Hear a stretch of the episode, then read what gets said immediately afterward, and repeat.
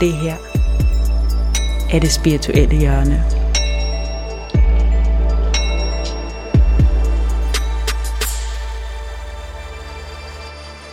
Jeg sidder over for dig, Pia Søltoft. Du er en person med, jeg vil faktisk sige, mange titler. Mm. Du er kandidat og Ph.D., teolog, forfatter til rigtig mange bøger. Mm. Og så har jeg også skrevet her, at du er kirkegård-ekspert, Mm. fordi du har forsket i Søren Kierkegaard, læst rigtig meget Søren Kierkegaard og fortolket Søren Kierkegaards værker. Ja. Mm. Og derudover så er du også præst Ja. og coach Ja. Mm. og podcastvært er du faktisk også selv. Ja, det er rigtigt. Mm. Så øh, Og mor. wow, mange titler. Mm. Ja. Det, jeg har skrevet som overskrift på vores emne her, det er det store spørgsmål. Hvad er kærlighed? Og det er jo altså måske verdens største spørgsmål. Mm. Men det er fordi, det er noget, du har beskæftiget dig rigtig meget med i dit arbejde og i dine bøger. Og, gru- og grunden til, at jeg ligesom faldt over dig, det var fordi, du har skrevet en bog, som hedder Kirkegård og kærlighedens skikkelser, Mm. som er forskellige definitioner af kærlighed. Ja. Og den har virkelig optaget mig meget. Jeg vil sige, den har et ret højt likstal. Jeg har i hvert fald været, mm. skulle koncentrere mig rigtig meget, da jeg læste den. Men den, er, den, den var virkelig fascinerende for mig at læse, fordi den netop sætter ord på noget, der kan være ekstremt svært at sætte ord på. Og du sætter selvfølgelig dine egne ord på, men du gør det gennem det Søren Kierkegaard Ja, har skrevet om Mhm. mm. kærlighed. det er rigtigt. Mm. Så lad mig starte med at spørge, hvorfor var du selv interesseret i at undersøge, hvad kærlighed er? Mm. Altså, øhm, det startede, jeg, jeg, nu er jeg præst, men jeg har tidligere været lektor i etik og religionsfilosofi på det teologiske fakultet, og, øhm, og leder af Søren Kierkegaard Forskningscenter. Øhm, og der havde jeg kærlighed som forskningsområde igennem en lang periode. Øhm, og øhm, det havde jeg, fordi på den ene side, så er kærlighed noget, vi alle sammen kender til. Altså i den ene eller den anden skikkelse, så har vi alle sammen erfaret det.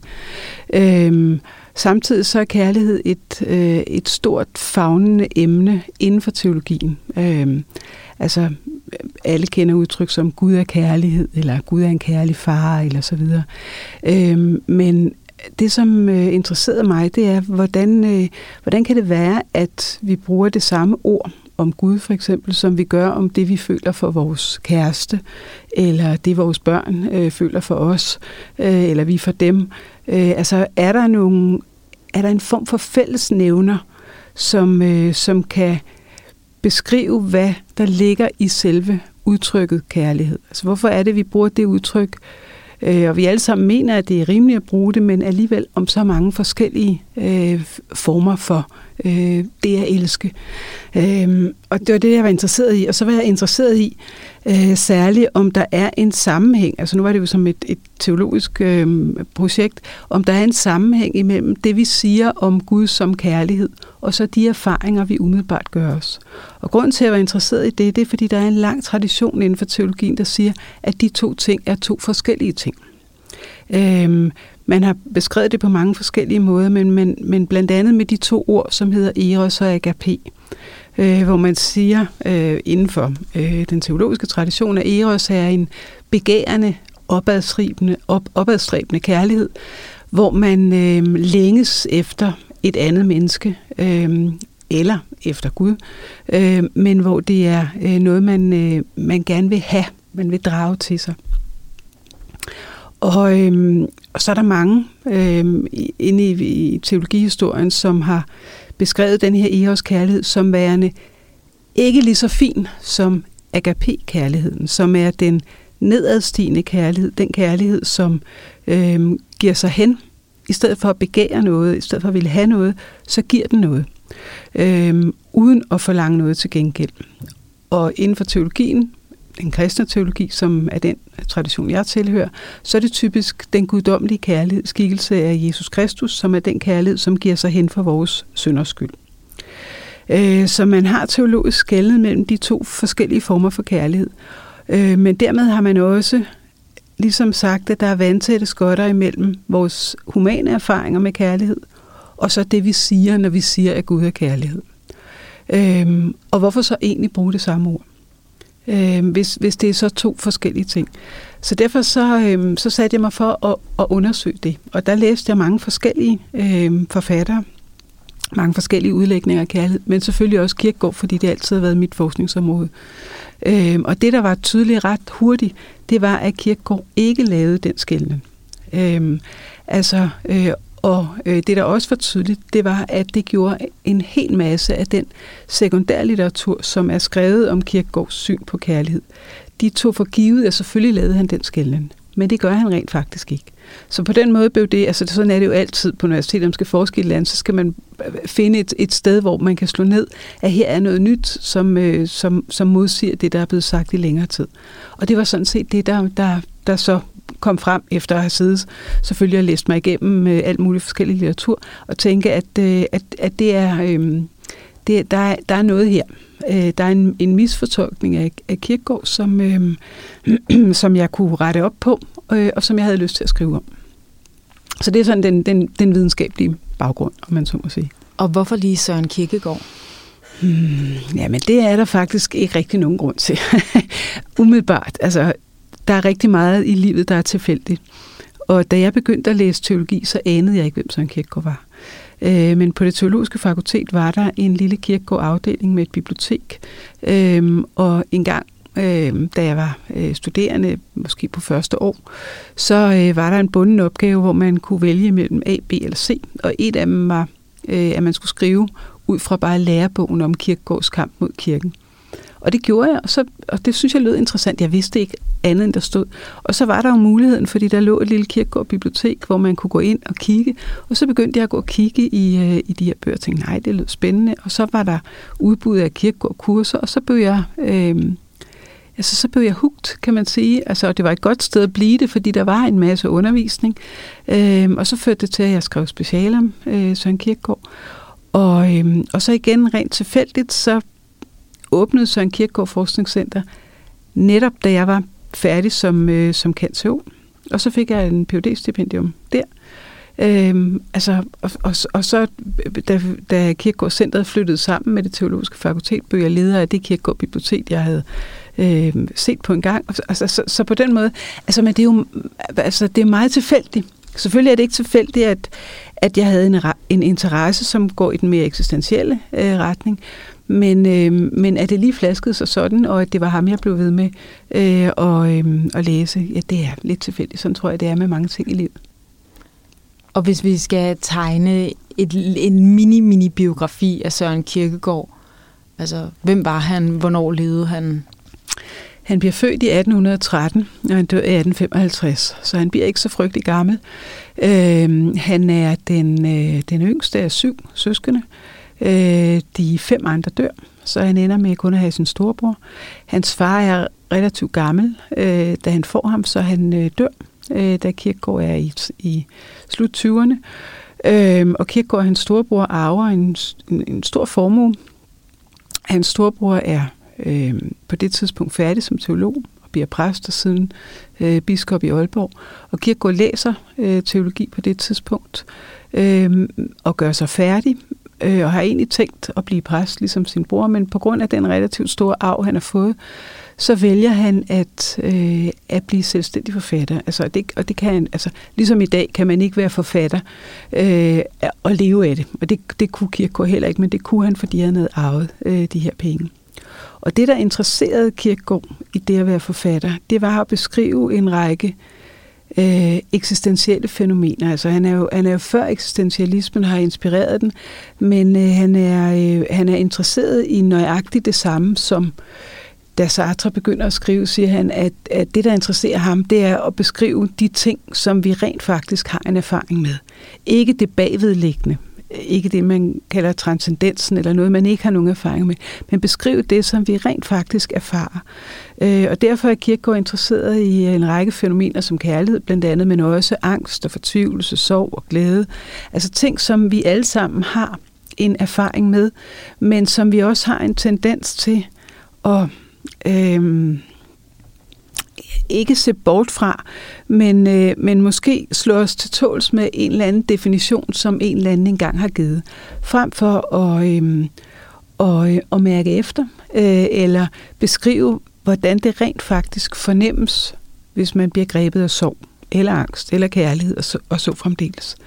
Så på den måde er Kierkegaard ikke bare øh, eksistentialist, inden det ord blev opfundet. Han er også fænomenolog, inden det ord blev opfundet, som er en særlig metode inden for filosofien, som går ud på at sætte parentes om det, vi har besluttet, vi allerede ved om et fænomen.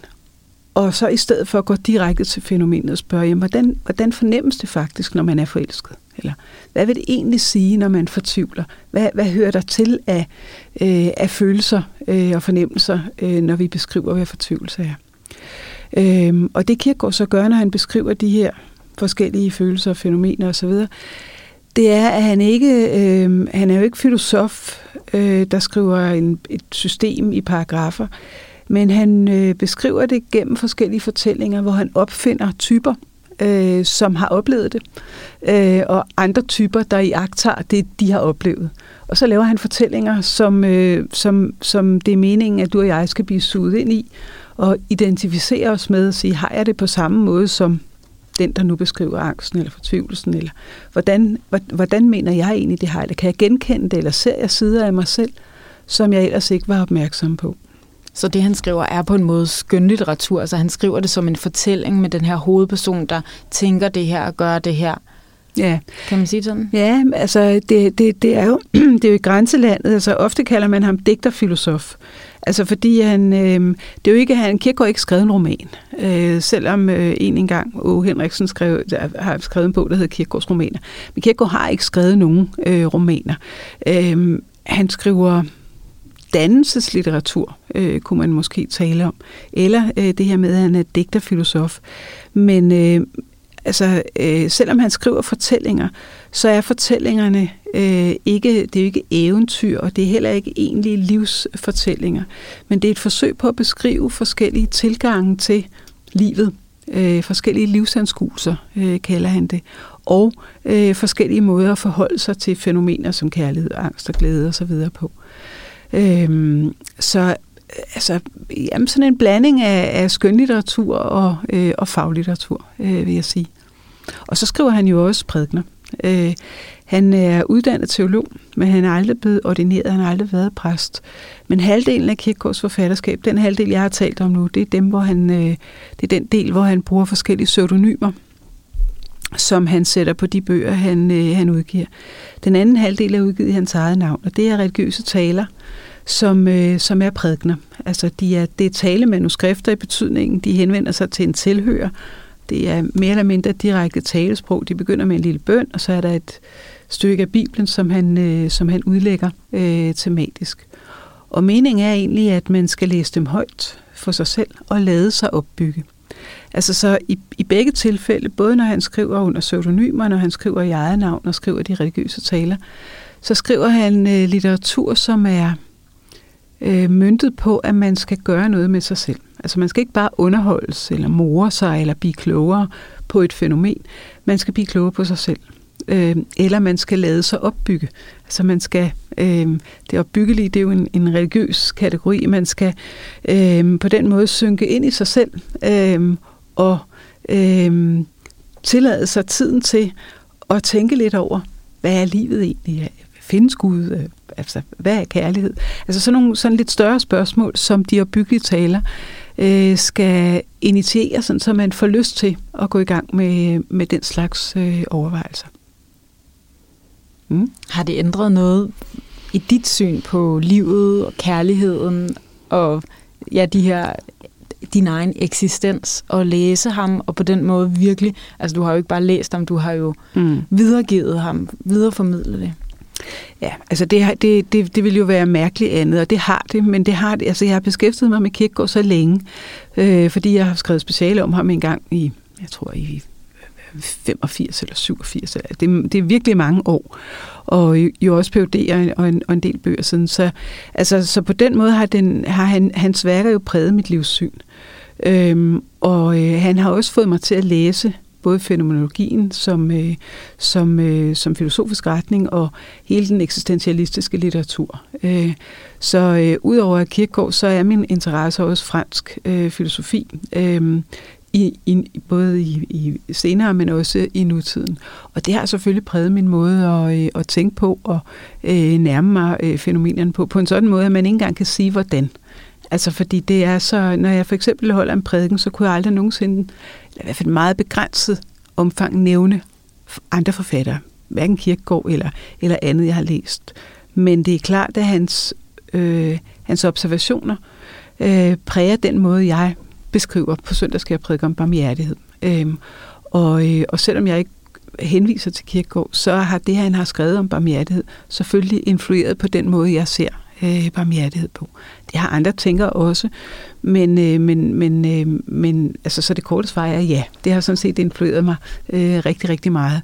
Øh, men ikke sådan, at jeg hele tiden henviser til det og tænker, at det er kirkegård. Det bliver faktisk, faktisk efterhånden vanskeligt at skælne imellem, øh, hvad jeg synes og hvad kirkegård synes. Og, og det er jo helt i hans ånd, kan man sige, at, øh, at, at, øh, at man læser ikke Kirkegaard for at blive klogere på ham, men for at blive klogere på sig selv. Øh, og det, det synes jeg, jeg er blevet. Øh, ikke at jeg er færdig, men, men at det synes jeg, han, han kan. Altså, han kan få en til at, øh, at overveje, hvad det egentlig er, man, øh, man mener, når man siger det ene øh, eller det andet. Det, det var faktisk også noget, der gjorde stort indtryk på mig. Jeg kan ikke huske, om det er i bogen eller i en af de podcasts, du har lavet om Søren Kierkegaard, hvor du netop siger, at han var ikke særlig interesseret i, at man læste ham biografisk. Altså han ville gerne mm. trække sig selv ud af det. Ja. Og det er også, nu har han lavet alle de her øh, pseudonymer, som han udgiver under, og han egentlig gerne vil trække sig selv ud af det, fordi det er i hvert fald noget, jeg også fik lyst til, når jeg læste ham, øh, som du har skrevet om ham. Jeg tænkte sådan, men hvem var han selv? Hvordan øh, navigerede han sig selv i det? Nå, mm. okay, han, han brød en forlovelse, nå, han fik ikke nogen børn, og nå, han ville ikke være præst. Og, nå, okay, er det så i gåsøjne den rigtige måde at leve på? Men han er jo ikke en guru, han er jo ikke sådan en mm. øh, følg mig. Altså det er han egentlig ikke interesseret i. Han, han er jo også bare et menneske og gør det så godt han nu kan, men han har de her store tanker, som han gerne vil dele. Mm. Altså man kan jo sige, at Kierkegaard lever i en tid, hvor fokus netop begynder at være på det enkelte enkelte eksisterende individ. Han er en forgangsmand for det, øh, men det ligger allerede i tiden, øh, og han harcelerer lidt over, at man hele tiden skal gå så meget op i det personlige. Øh, altså, hvem er du egentlig? Hvordan spiser du dine cornflakes? Mm. Øh, hvordan lever du dit liv? Er du gift? Hvor mange børn har du? Og så videre. Altså, øh, at det, det er interessant for dig, altså hvordan du lever dit liv, men sådan set ikke for mig. Det, der er interessant for mig, det er, hvordan jeg skal leve mit liv. Altså, så derfor så gør han lidt op øh, med tanken om, at der skal være en slags fælles forståelse. Øh, altså når han, når han opfinder alle sine pseudonymer og selv skriver på den måde, han gør, så er det jo netop for at kaste hver enkelt af os tilbage på os selv. Hvorimod han gør op med tanken om, at man skal spejle sig i det sociale spejl, i massen eller i de andre, eller hvad man plejer øh, at gøre. Og, øh, og derfor er det ikke så vigtigt, hvem Kirkegaard er. Altså, øh, og derfor er det, at han på en eller anden måde holder sig selv udenfor. Øh, der er et citat, som jeg tror, jeg bruger et sted, men, men hvor han siger det her med, hvorvidt han gik med hat, eller kasket, eller stok, eller, altså det, det er sagen uvedkommende.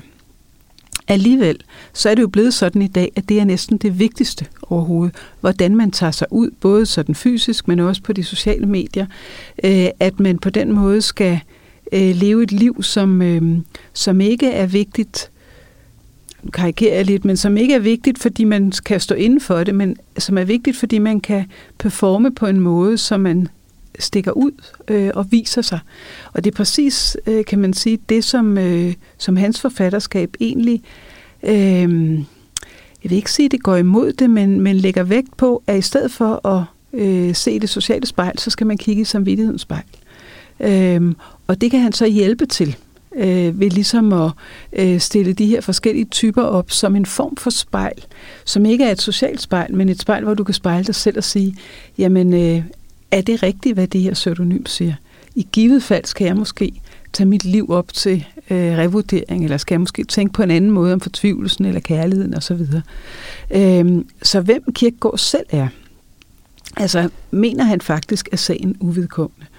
Øhm, i dag har vi jo en tendens til, at ligegyldigt hvad man beskæftiger sig med, så vil man gerne have mennesket bag, lyder det altid. Ikke? Og så, mm. så, så, så, så skal det frem, hvor mange børn har du så, og hvor du voksede op og sådan. Altså, øhm, det vil, det vil Kirkegaard jo, øh, det vil Kirkegaard mene øh, egentlig var irrelevant. Ikke? Altså, det er, ikke, det er ikke så vigtigt. Altså, nu vi to jo egentlig startet den her samtale, uden at vide særlig meget om hinanden. Du ved, jeg har skrevet nogle bøger, jeg ved, du har en podcast, men jeg ved ikke så rigtig meget om dig ellers. Men er det nødvendigt for, at vi kan have den samtale? Det, det synes jeg egentlig ikke. Vel? Altså, øh, Øh, altså, det, det er ligesom om, at hvis man ikke, hvis man ikke kan bekende kulør igennem det, man, øh, man, man, man siger, det man står for, øh, så behøver man, altså, eller, eller det kan man gøre, men så behøver man måske ikke have hele det der bagland med hele tiden, at man hele tiden skal fortælle sin historie for at, øh, at, blive, den, øh, at blive den, man er. Ja, fordi noget, noget, som jeg i hvert fald synes, man taler meget om i forbindelse med Søren Kierkegaard, det er det her med, at han gik de her ture, han gik mange lange ture rundt i København, og det er på en måde også blevet, det kan også være, det bare det, sådan jeg læser det, men det, eller hører det, at det er blevet lidt sådan en... Øhm, så det er godt at gøre. Så fordi han gjorde det og fik en masse tanker, så derfor er det godt at gå lange ture. Altså, så kommer det igen det der, hvor det, sådan, det kan jo være, at det bare var hans måde at gøre det på, mm. men det ikke er noget, vi alle sammen skal replikere for at blive lige så kloge som ham. Ja, det, det tror jeg, du har helt ret i. Øhm, altså, men, men, øhm, men så er der jo nogle ting, som man kan sige, jamen det med at gå ture, øhm, det, det tror jeg, alle godt kan indse, at det er en rigtig god ting for at dels at have en samtale, øh, eller at det er en god ting for at klare tankerne. Så man skal, men det, og det er bare det, Kierkegaard har indset. Mm. Altså, der er, ikke, der, er ikke, der er no rocket science i det. Nej. Altså, han har bare også indset, at, øh, at for ham, som, øh, som boede alene, som ikke var gift, som ikke havde nogen børn, som havde nogle tjenere boende, øh, som tilbragte rigtig meget af sin tid øh, med at sidde og læse, eller med at stå og skrive ved sin pulte. For ham har det været godt at øh, gå nogle lange ture, få noget frisk luft, få en lille smule motion, og måske møde nogen, som han kunne snakke med undervejs. Men sådan ville det også være for, for os. Altså, mm. Hvis jeg sad hjemme øh, som studerende og havde skrevet speciale hele dagen, så synes jeg også, det var fedt at komme ud og gå en tur måske. Ja. Gå sammen med en og drikke en kop kaffe og øh, ja. snakke lidt.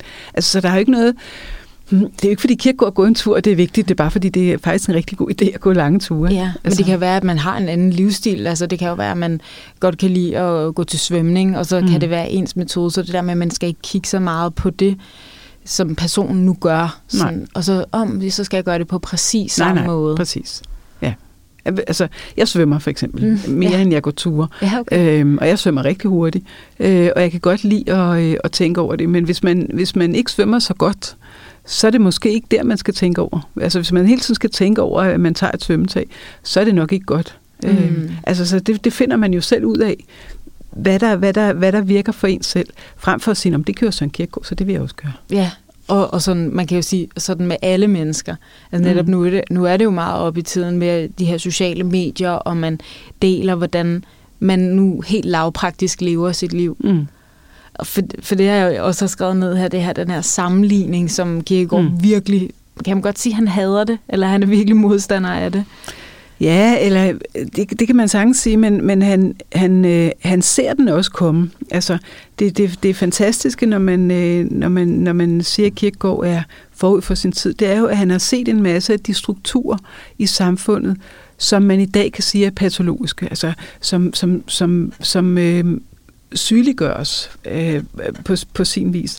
Altså, øh, selvom der ikke var noget, der hed de sociale medier på Kirkegaards tid, så taler han alligevel om, at meddelelsesmidlerne, øh, altså at, at man kan trykke meget hurtigere øh, at man kan øh, meddele sig meget hurtigere, øh, end man kunne før i tiden. Og så bliver det hele en lille smule forvrøvlet, eller det bliver så hurtigt, at man ikke når at tænke, før man, øh, før man taler. Øh, at der er en, en travlhed forbundet med, med livet, som gør, at man egentlig haster sig selv en lille smule, øh, en lille smule forbi. Øh, så, øh, så det her med sammenligningen, det siger han er jo, øh, altså jo mere øh, man har muligheden for at sammenligne sit eget liv med andres liv.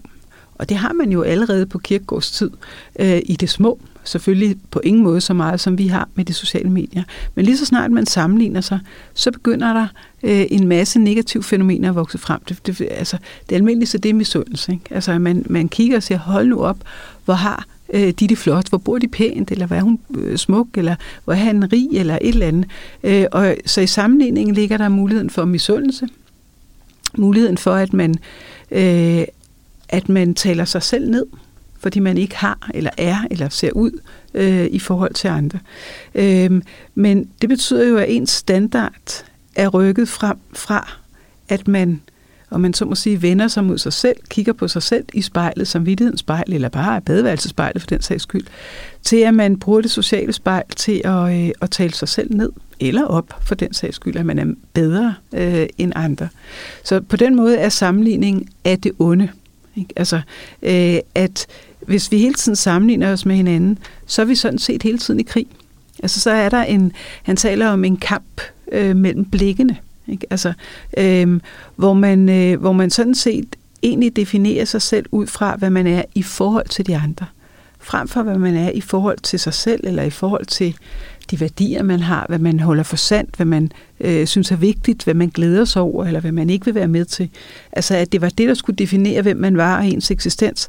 Så bruger man det sociale spejl og sammenligning og siger, at jeg er i hvert fald bedre, eller jeg er mindre værd, eller og hvis man, øh, hvis man øh, kommer frem til det her med, at andre har eller er mere, og man bliver misundelig, ja, så er misundelse jo øh, en, en fornemmelse eller en følelse, som vi alle sammen kender, men som gør, at man ikke tillader andre, øh, eller i hvert fald forsøger at underminere, at andre har mere end en selv. Man begynder for eksempel at bagtale dem, øh, eller øh, er hykleriske i forhold til dem. Altså en masse af de her negative fænomener, som, øh, som på ingen måde er livsbefordrende, som en anden øh, dansk filosof, K.I. E. Løstrup, kalder kredsende fænomener. Altså hvis man er misundelig, så er man egentlig totalt og aldeles selvoptaget. Ikke? Altså, man kredser hele tiden om, hvordan kan det være, at de andre har mere end mig? Hvordan får jeg lige så meget som dem? Hvordan fratager jeg de andre det, de har? Altså, hvor man, øh, hvor, hvor man bruger en hel masse god energi på bare at kredse om sig selv, og lige præcis det lille aspekt af tilværelsen, hvor man, øh, hvor man føler sig forfordelt, eller føler, at, at andre har mere end en selv. Men dybest set er man jo selvoptaget, men man ser slet ikke sig selv.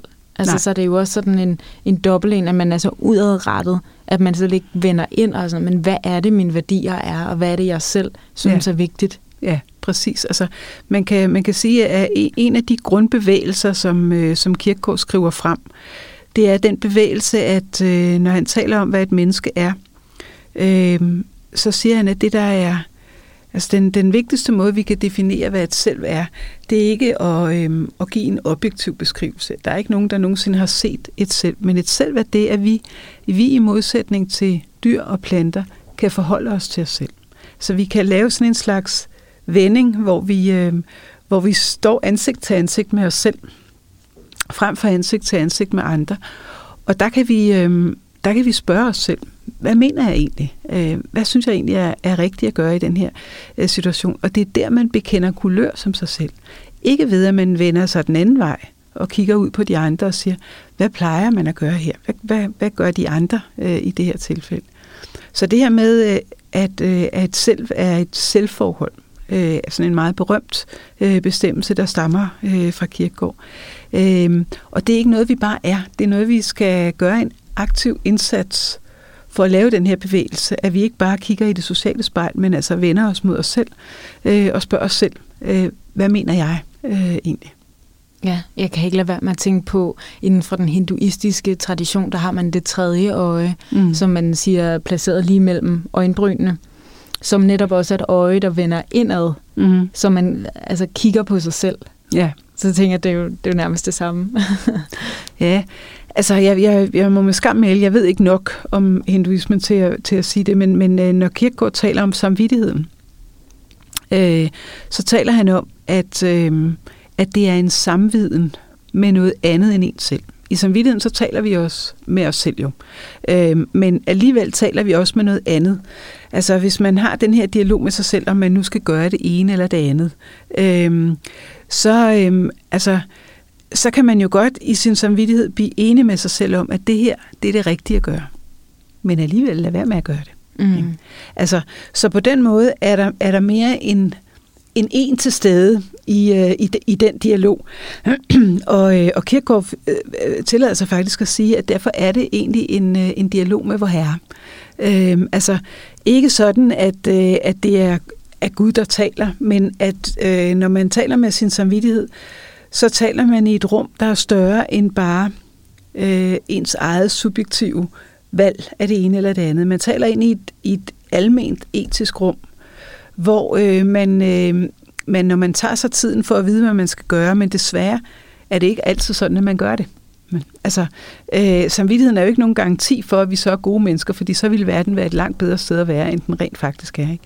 Men vi har faktisk alle sammen muligheden for, for at, at vurdere og indse, hvad der er det gode at gøre, selvom vi ikke gør det. Og det er sådan set den, øh, den vending, han vil have os frem til. Altså det næste, at, at tvinge os til så at gøre det gode, det er der jo ingen, der kan desværre. Altså det er der, at, at vi er frie. Vi har en frihed som individer, øh, og dermed har vi også ansvaret for, hvordan vi så rent faktisk handler. Men vi kan alle sammen tage dialogen med vores samvittighed. Øh, men, men desværre øh, er det jo ikke sådan, at vi så altid lader os, lader os øh, råde af samvittigheden og gøre det, som, øh, som den beder os om.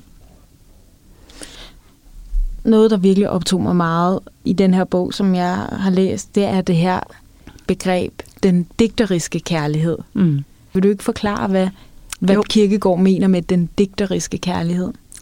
Jo, altså Kierkegaard er, er både forud for sin tid i forhold til det her med individet, øh, som, vi, som vi lige har snakket om, at, øh, at det enkelte individ øh, er i centrum, øh, men også i centrum på en måde, at det ikke skal fylde det hele. Og så er han faktisk også øh, på forkant med, med kærligheden. Man kan sige, at Kierkegaard lever i en tid, hvor det romantiske kærlighedsbegreb er opfundet. Øh, øh, det bliver det, altså tanken om, at, øh, at man gifter sig af kærlighed, er jo mm. sådan set ny på kirkegårds tid. Ja, og det, den eneste ene. Og sådan noget. Den eneste ene, og at det ikke længere er fornuftægteskaber eller arrangerede ægteskaber i forhold til, hvad der passer ind i familierne, øh, men at man faktisk har en, øh, en, en dybfølt lidenskab over for et andet menneske, og at den lidenskab øh, er det, der fører en sammen. Den er ny på kirkegårds tid. Øh, men, øh, og, og den sætter kirkegård stor pris på. Altså at man ikke øh, længere bare smider folk sammen af, af fornuftshensyn. Men, øh, men der har også allerede udviklet sig på baggrund af den tanke om lidenskaben, en tanke om, at øh, den eneste ene, at der må være den eneste ene for enhver af os. Det vi i dag vil kalde en soulmate med, en, øh, med, en, med et engelsk udtryk. Øhm, og så har der udviklet sig en tendens til, at man øh, selv vil bestemme, hvem der er den eneste scene. Altså, det lyder jo meget godt, der må være den eneste scene til os alle sammen. Men, øh, men lynhurtigt bliver det, også, øh, bliver det også en teori, hvor man stiller en række kriterier op for, hvordan den anden skal være, for at han eller hun kan være den eneste ene. Øh, og lige pludselig er det ikke længere egentlig lidenskaben, øh, der styrer kærligheden, men øh, en meget velovervejet øh, en meget velovervejet tanke om, hvad der skal til for, at et andet menneske er elskværdigt, altså værdigt til øh, ens kærlighed. Og det er det, Kierkegaard kalder den digteriske kærlighed. Altså at vi selv vil opstille kriterierne for, øh, hvad der er elskværdigt hos et andet menneske. Øh, så øh, altså at, øh, at det egentlig er mig, der kan bestemme, hvordan øh, den, jeg forelsker mig, ser ud eller øh, er, eller hvad for nogle kvaliteter han, øh, han skal have. Øh, altså, det er jo meget tydeligt i sådan nogle programmer som, øh, som Gift ved første blik, øh, hvor, man, øh, hvor man parer nogle mennesker ud fra nogle fælles kriterier. Øh, de vil ikke have børn, de har nogenlunde samme alder, og de har bo i Jylland. Eller, der, der er sådan nogle udvortes ting, øh, hvor man tænker i de her programmer, når man så passer de øh, sammen, og så må kærligheden nok også indfinde sig. Øh, og det gør den jo ret sjældent. Noget, der indfinder sig måske noget sex og noget erotik i, i begyndelsen, men, øh, men det her med, at de to skal finde hinanden og blive lidenskabeligt optaget af hinanden, det er det, der interesserer Kirkegaard. Og det siger han, at det som de gør i de der programmer, som selvfølgelig ikke var opfundet på Kirkegaards tid, Men det er det samme, som folk gør på kirkegårdstid, når de siger, jeg, jeg, øh, jeg, jeg, vil, jeg vil have en høj og mørk og farlig fremmed som øh, min, øh, min eneste ene. Altså så har man selv opstillet kriterierne, og så har man egentlig øh, givet køb på, at kærlighed er noget, man egentlig slet ikke selv kan beslutte sig for, eller bestemme over, hvornår indfinder sig. Og det han så gør for at øh, ligesom godt gør de, de tanker, det er, at han på den ene side stiller den digteriske kærlighed, altså den kærlighed, som vi selv digter. Det er jo der, hvor øh, navnet kommer. Vi selv opfinder øh, en masse kriterier, der skal være opfyldt for, at kærligheden indfinder sig. Ja, og kan man ikke også sige, at den altid vil fejle, fordi at når man så møder, hvis jeg så har sat de her kriterier om, jeg vil gerne møde en høj og mørk person, og det skal være sådan, sådan, sådan, så øh, når jeg så, hvis jeg så møder en person, wow, du du fylder totalt mm. den der checkliste, men så vil personen jo altid være mere, og når jeg så ser alle de andre aspekter, som også er ved personen, så vil det være sådan, nå, du var ikke den her person, så det er også at gøre personen mindre, end den er. Mm. Men man kan jo sige, at den datingkultur, vi lever i, både med Tinder, men også med alle de andre øh, dating sites, der er øh, på markedet, er jo netop en konsekvens af det. Mm. Altså der har vi simpelthen sat det i system, og sagt, nu øh, laver vi en liste, hvad vi søger, og hvad vi kan tilbyde. Øhm, og så er der jo mange, der, man kan få mange, um, der kan komme mange i kurven, ja. hvis man sidder og køber ind. Øhm, og så skal man sortere.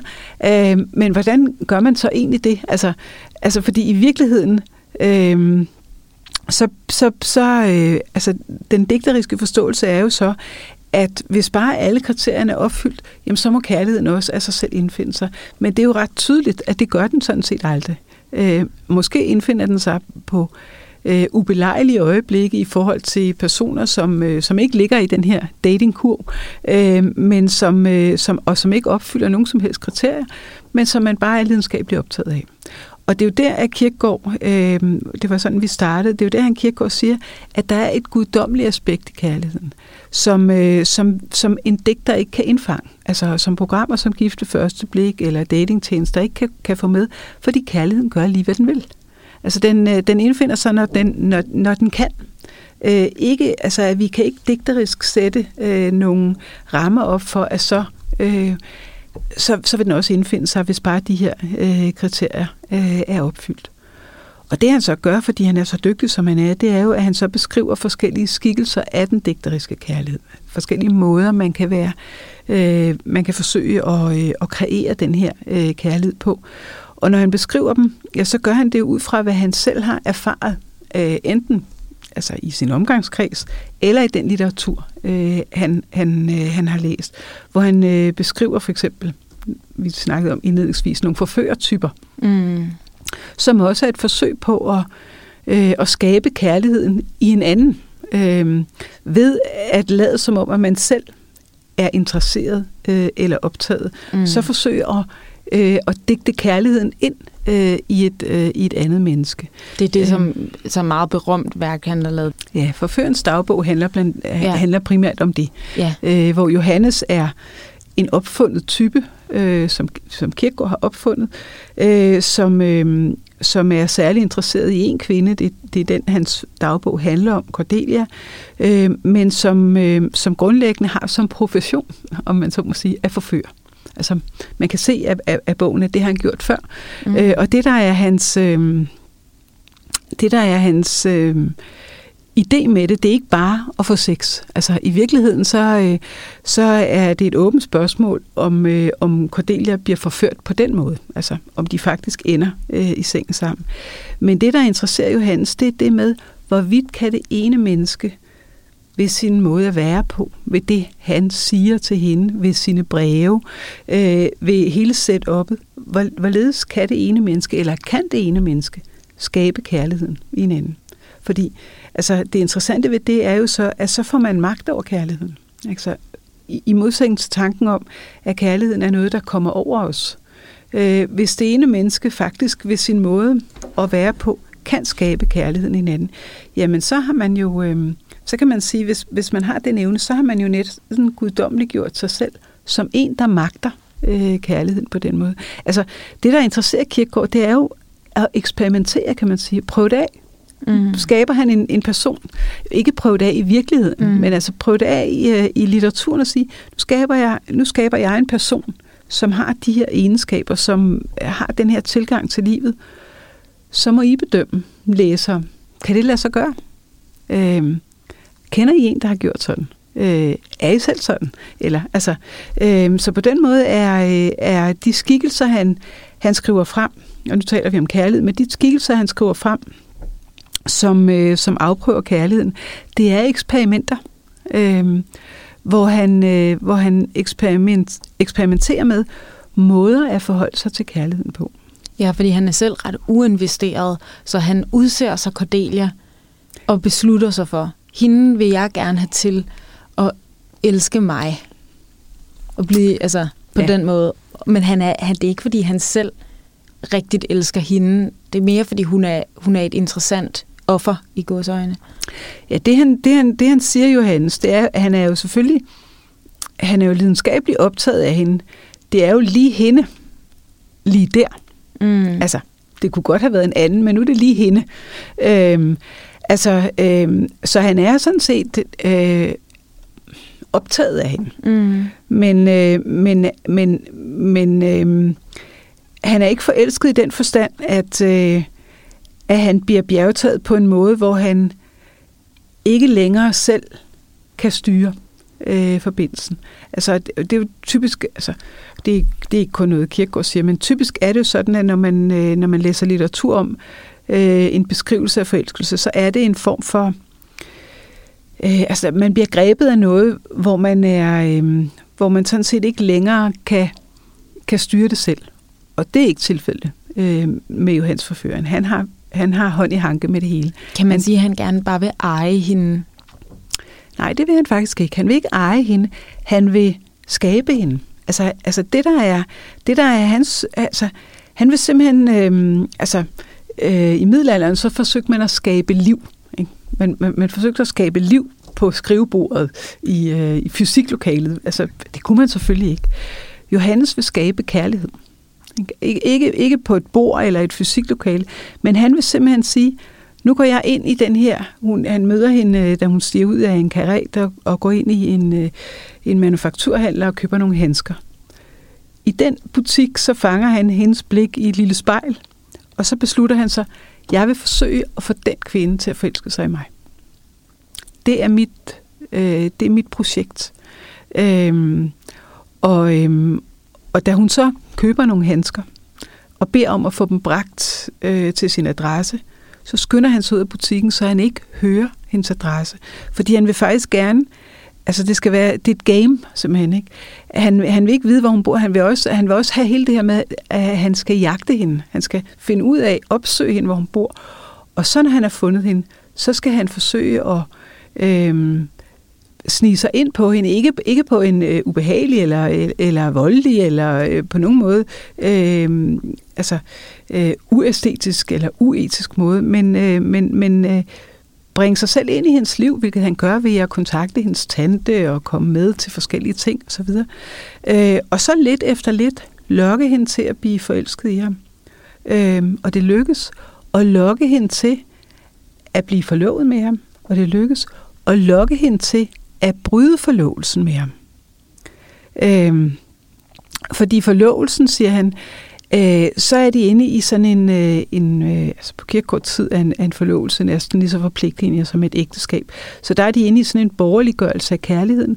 Nu vil han have hende til af egen fri vilje, ikke fordi han siger det til hende, men hun skal selv se, at deres kærlighed er større. Den kan ikke være inden for den her, øh, den her borgerlige. Så skal hun øh, bryde forlovelsen, og så skal hun mødes med ham. Øh, og så skal hun give sig hen.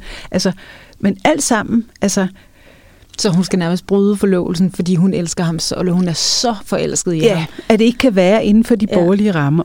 Men, og i alt det her er det, at det er noget, han har gjort. Altså det er det, der er, hun er sådan set uvigtigt, eller uvigtig.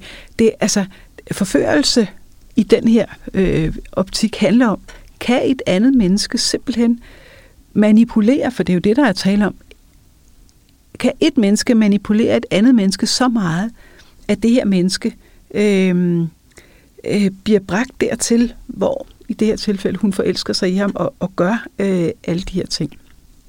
Altså, og igen, det er et eksperiment. Det er ikke noget, Kierkegaard selv har gjort. Mm. Han har opfundet en Johannes, der skal forsøge at gøre det. Og det har han selvfølgelig gjort på baggrund af, at altså, Kierkegaard er jo interesseret i det her med, hvorledes kan den ene påvirke den anden. Fordi han forsøger, som vi snakkede om indledningsvis, at påvirke os. Han forsøger at forføre os. Ikke sådan erotisk, øh, men, øh, men forfører os til selv at tænke over vores liv, til at stå i os selv osv. Øh, og den tanke har han fra Platon og Sokrates, men han har den også fra øh, Don Juan, øh, som er en, øh, en forfører, der er helt i sine sansers vold. Han har den fra øh, Øhm, fra, øh, fra Goethe øh, og hans øh, beskrivelse af, hvad, hvad forførelse øh, kan være. Øh, altså han er interesseret i det her med, kan det ene menneske flytte det andet menneske øh, hen et sted, øh, hvor, øh, eller, altså, kan, har det ene, kan det ene menneske have så meget magt over et andet menneske, at man kan flytte det rent eksistentielt. Det er sådan set det, han er interesseret i på mange forskellige planer. Ja, fordi hvad sker der med Cordelia efter hele det her show? Bliver hun ikke også sådan lidt vanvittig af det? Mm, altså, det, det, altså, altså, jeg synes egentlig, at, at Forførens dagbog er en af de mest fantastiske øh, fortællinger. Så hvis man ikke har læst noget Kierkegaard, så skal man læse den. Det, det er den sidste lille del, måske 50 sider af enten eller første del. Øhm, Forførens dagbog ender med nogle breve, som Cordelia skriver til Johannes øh, efter at, øh, at han har brudt øh, øh, forholdet til hende, så skriver hun øh, nogle, øh, nogle vrede eller nogle kede af det øh, breve, hvor hun kalder ham eller hvor hun kalder sig din Cordelia. Øh, altså stadigvæk øh, efterfølgende. Øh, og man kan jo sige, at rent borgerligt, så har det ikke været heldigt for hende at blive forført. Altså, det, det, var, det var det bare ikke øh, på, det, på det tidspunkt at blive forlovet og bryde forlovelsen og alligevel. Øh, men samtidig har hun, øh, har hun jo fået en indsigt i kærligheden, som hun ikke ville have haft ellers. Øh, så, så, så øh, den har en åben slutning, om man så må sige. Øhm, det er ikke sådan, at vi så får at vide, nu går, nu går Cordelia i hundene, og hun øh, er bare så sur på hans, og så, så slutter den.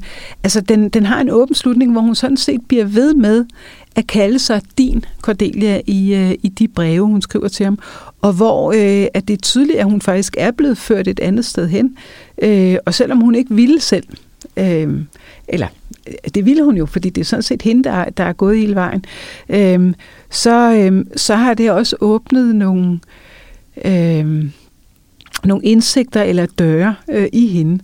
Så på den måde skal forførens dagbog læses som et, øh, som et psykologisk eksperiment øh, i kærlighed, frem for som en beskrivelse af to mennesker, hvor man skal sige, ej, hvor han er også dum, han forførte hende. Altså, den, den har en, en, langt, øh, en langt dybere øh, betydning, og er nok det skrift, det lille skrift, som er nemmest at læse, hvis man bare vil læse en lille fli øh, af, af Kierkegaards værker. Ja, okay. Mm. Jamen altså, det, det må jeg da give mig i kast med mm. så, fordi jeg har slet ikke læst noget af Søren Kierkegaard. Mm. Jeg har kun læst om ham. Ja. Fordi jeg er blevet lidt skræmt væk af, af netop, at det er skrevet for næsten 200 år siden, mm. så det er, det er en anden måde at skrive på. Det er det, men altså, nu taler vi jo til danskere. Altså, Kierkegaard har skrevet på dansk. Mm. Så vi har jo en, øh, en, øh, på den måde en umiddelbar tilgang til ham. Øhm, og, øh, og netop når, når jeg nævner forførens dagbog, så er det jo fordi, at det er faktisk en fortælling. Mm. Altså en helt almindelig fortælling. Det er ikke en roman, men det er en fortælling, øh, som man kan læse fra side 1 øh, og så frem, øh, uden at, at have hverken ordbøger eller filosofileksikon frem. Øh, og sådan er det faktisk med flere af Kierkegaards øh, skrifter. Øh, man kan godt læse dem. Ja. Nu kommer jeg bare til at tænke på det der, du sagde med tidligere med, og jeg sagde det tredje øje, men det her med at kigge sig selv i spejlet og indse, hvem man er, og ligesom være sig selv. Kan man ikke sige, at sådan en type som øh, Johannes, han netop ikke gør det, fordi han er jo ikke sig selv, altså han er jo på en måde lidt ude af sig selv, fordi han er så optaget af, hvad hun skal synes om ham, og så gør han sig jo også til på en måde, han opfører sig også på en måde, så han tænker, at det her vil hun falde for. Men ja. det har ikke noget med hans rigtige præferencer at gøre. Nej, det er du ret i. Altså på den ene side, så, så skjuler han sig jo. Ja. Øhm, men på den anden side, så skal man huske, at at han er, han er, det, han er en type kirkegård har opfundet. Ja. Ikke? Altså, så han er, øhm, så han er ikke repræsentativ. Der, Nej. der, der er mange forførte og få forfører, hvis man kan sige det sådan. Forførende behøver ikke være mænd, det kan lige så godt være kvinder. Mm. Øh, men, øh, men, men det er jo et skill, det er jo noget, man skal, skal lære øh, at forføre. Øh, både når det gælder øh, erotisk forførelse, men, men også fordi Kierkegaard er en af de største forfører. Også når det gælder litterær forførelse. Ikke? Altså, øh, som både kan være en skønlitterær, skønlitterær forførelse, hvor man bliver suget ind i et andet øh, univers. Men det er det ikke i Kierkegaards, øh, i Kierkegaards tilfælde. Der er det en eksistentiel forførelse. Ikke? Altså man bliver forført til selv at tage stilling til noget, som man måske ikke tænkte, at det var meningen, men ved at læse om forførens dagbog eller andre steder i Kierkegaards værk, så bliver man forført til at stille sig selv nogle eksistentielle spørgsmål, som man måske ikke lige havde tænkt over. Øh, så, så, øh, så Johannes er, er opfundet øh, som sådan en hyperreflekteret ung mand, som der selvfølgelig er nogen af, men måske ikke så mange. Til gengæld tror jeg, at der er mange flere af kordelierne. Altså Kierkegaard har også en, en tekst i enten eller, som handler om forførte kvinder. Øhm, fordi det gør også noget ved en at blive forført. Øhm, det gør noget ved ens, øh, Øh, altså, og nu taler vi om erotisk forførelse, det gør, det gør noget ved ens syn på kærligheden, hvis man er blevet droppet, øh, hvis man er blevet ført bag lyset.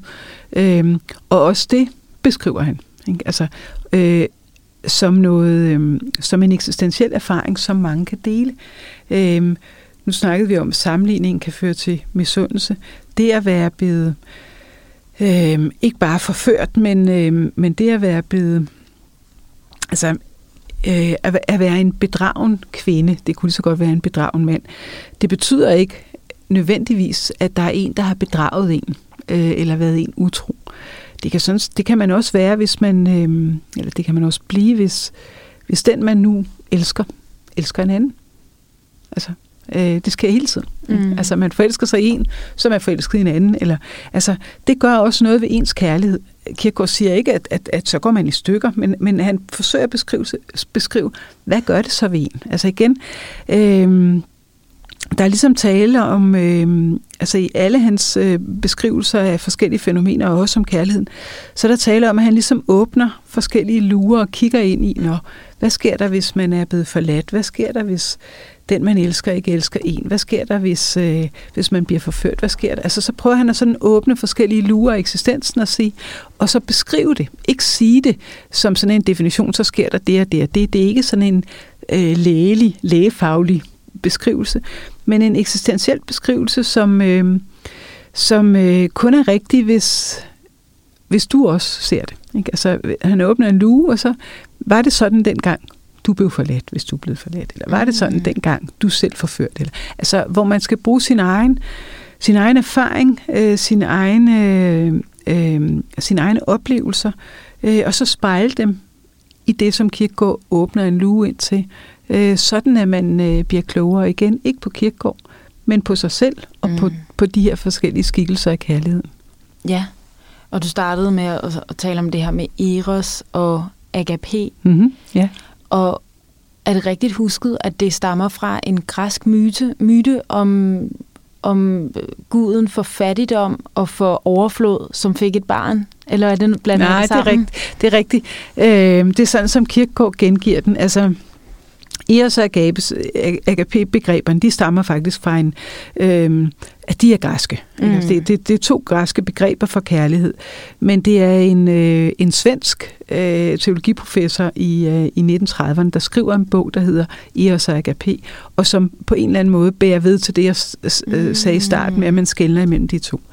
Hvor Eros, det var den her, i går så en sådan et menneskelig måde, altså man begærer, eller man, ja. jeg, jeg vil have kærlighed, jeg er nærmest sådan, jeg, jeg, jeg craver det. Ja. Og den anden er sådan, jeg er kærlighed, så jeg flyder over med det. Ja, præcis.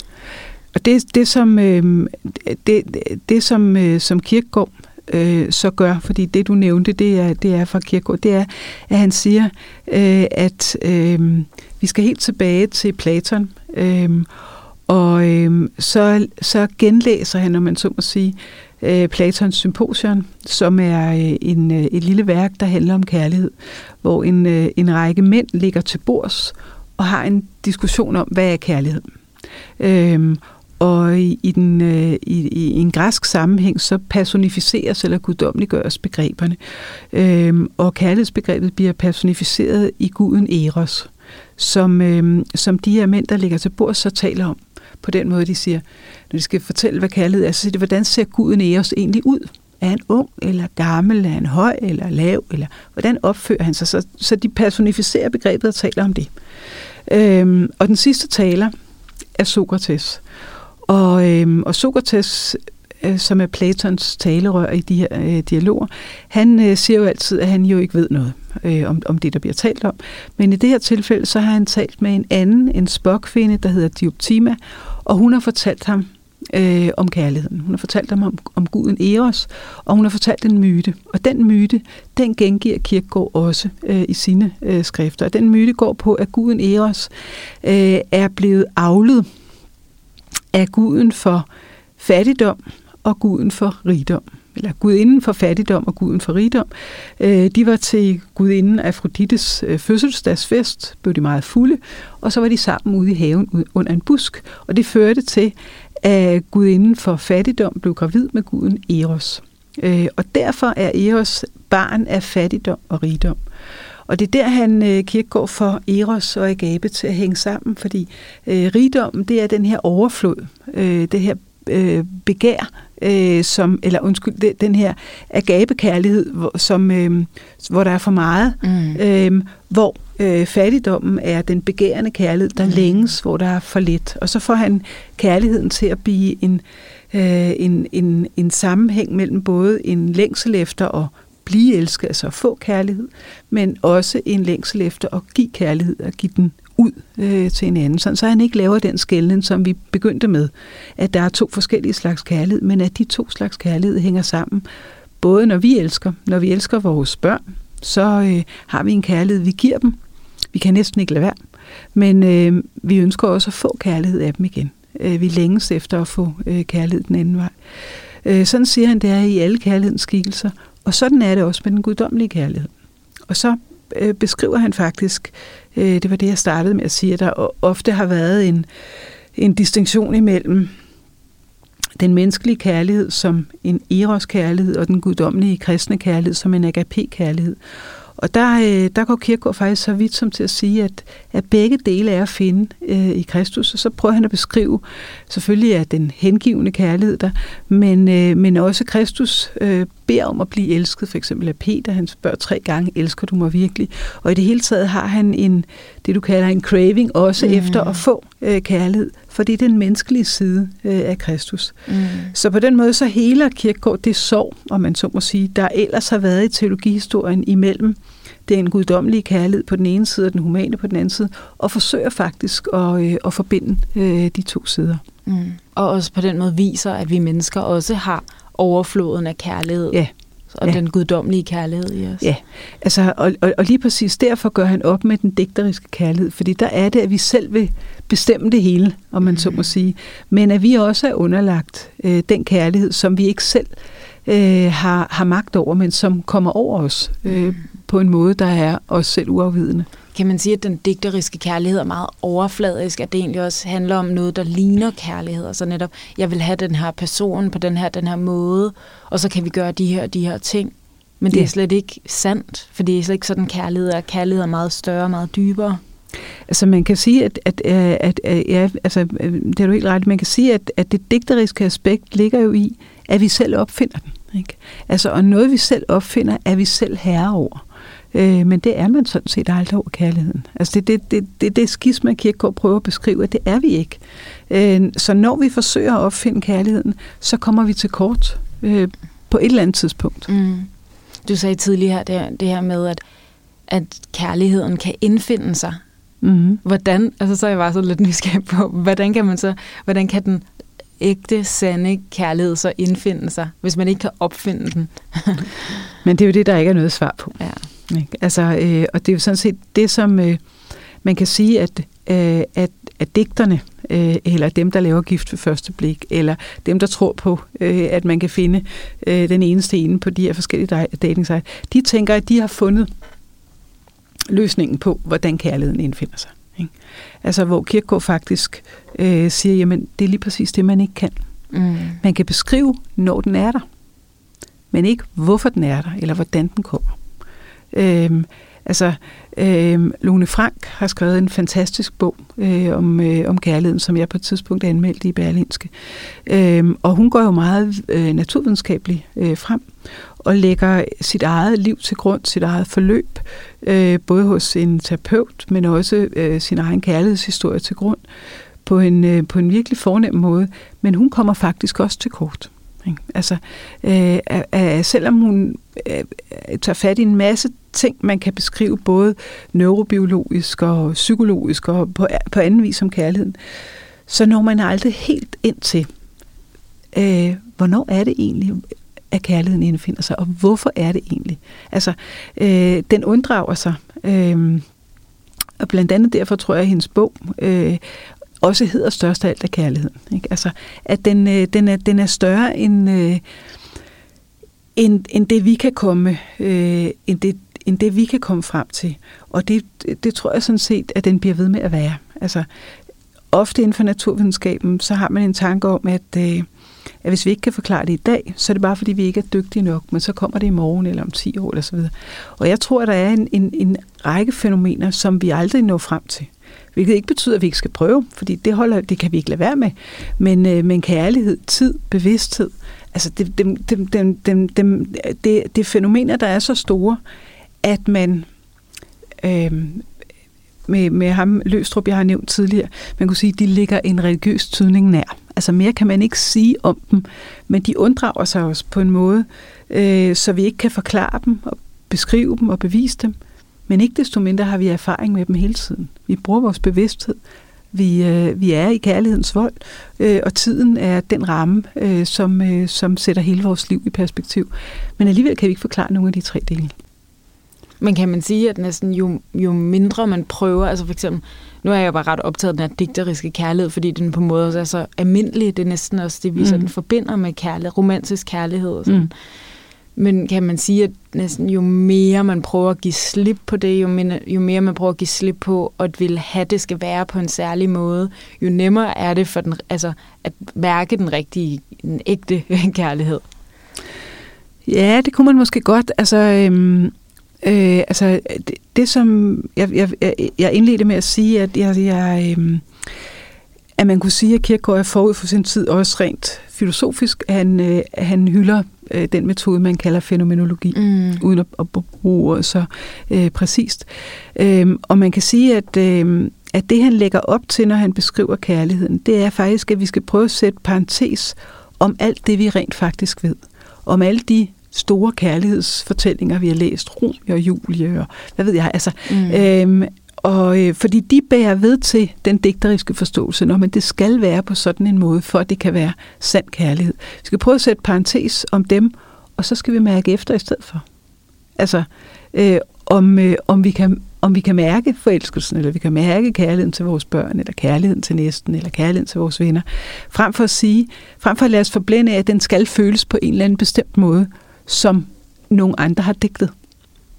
Altså, så, øhm, Altså, så, så, så ja, at give sig hen eller, eller, eller mærke efter, men det kan man kun, hvis man netop forsøger at sætte parentes om alt det, vi, vi tror, vi går mm. ved.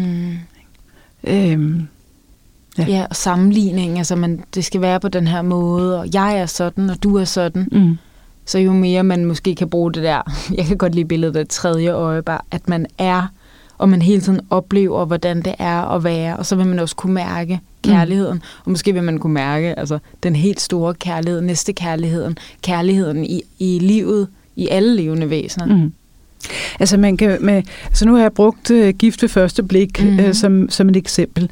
Altså, og det er jo et eksempel, som er et eksperiment. Sådan bliver det beskrevet, ja. uh, hvor der er nogle uh, mennesker med til udvælgelsen, som ved noget om psykologi og parforhold og alt sådan noget. Øhm, og på den måde par. Men det kunne være ret sjovt, at man bare fuldstændig random to, hvad ved jeg, 20 mennesker, øhm, og, øh, og satte dem sammen på en eller anden måde, og så så, så, så om der skete noget.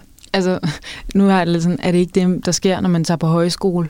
For eksempel. Jo, jo. For At man eksempel. det er så lidt mere Eller når man mennesker. arbejder sammen. Ikke? Mm. Mm. Altså, når man er i et stort hus, som nu sidder vi på Lindhardt og Ringhof. Jeg er, sikker, jeg er sikker på, at der er nogen, der forelsker sig, fordi de mødes i kantinen eller arbejder sammen Ja. eller et eller andet. Ikke fordi de er parret, og fordi det passer. Og det kan også være rigtig upassende, fordi de måske er gift i forvejen, eller hvad ved jeg. Ikke? Mm. Altså, men, øh, men, men, men, men på den måde er det jo bare noget, der opstår. Ja. Mm. Wow. Det er så spændende. så det, vi kan bare selv sætte os i sociale eksperimenter, Mm. øh, hvor end der er andre øh, mennesker til stede, Mm. og, så, øh, og så kan vi kærligheden indfinde sig der. Mm. Øh, Pia, jeg er virkelig glad for, at du vil være med i det her afsnit. Det var fantastisk spændende at høre om alt det, du ved om, om kærlighed. Jamen selv tak. Du har lyttet til det spirituelle hjørne. Mit navn det er Anna Sofia Petri, og hvis du kan lide podcasten, kan du give den et like, et følg eller en håndfuld stjerner her i din podcast-app. Og hvis du kender nogen, som du tror vil kunne lide at høre det spirituelle hjørne, så husk at sige det videre.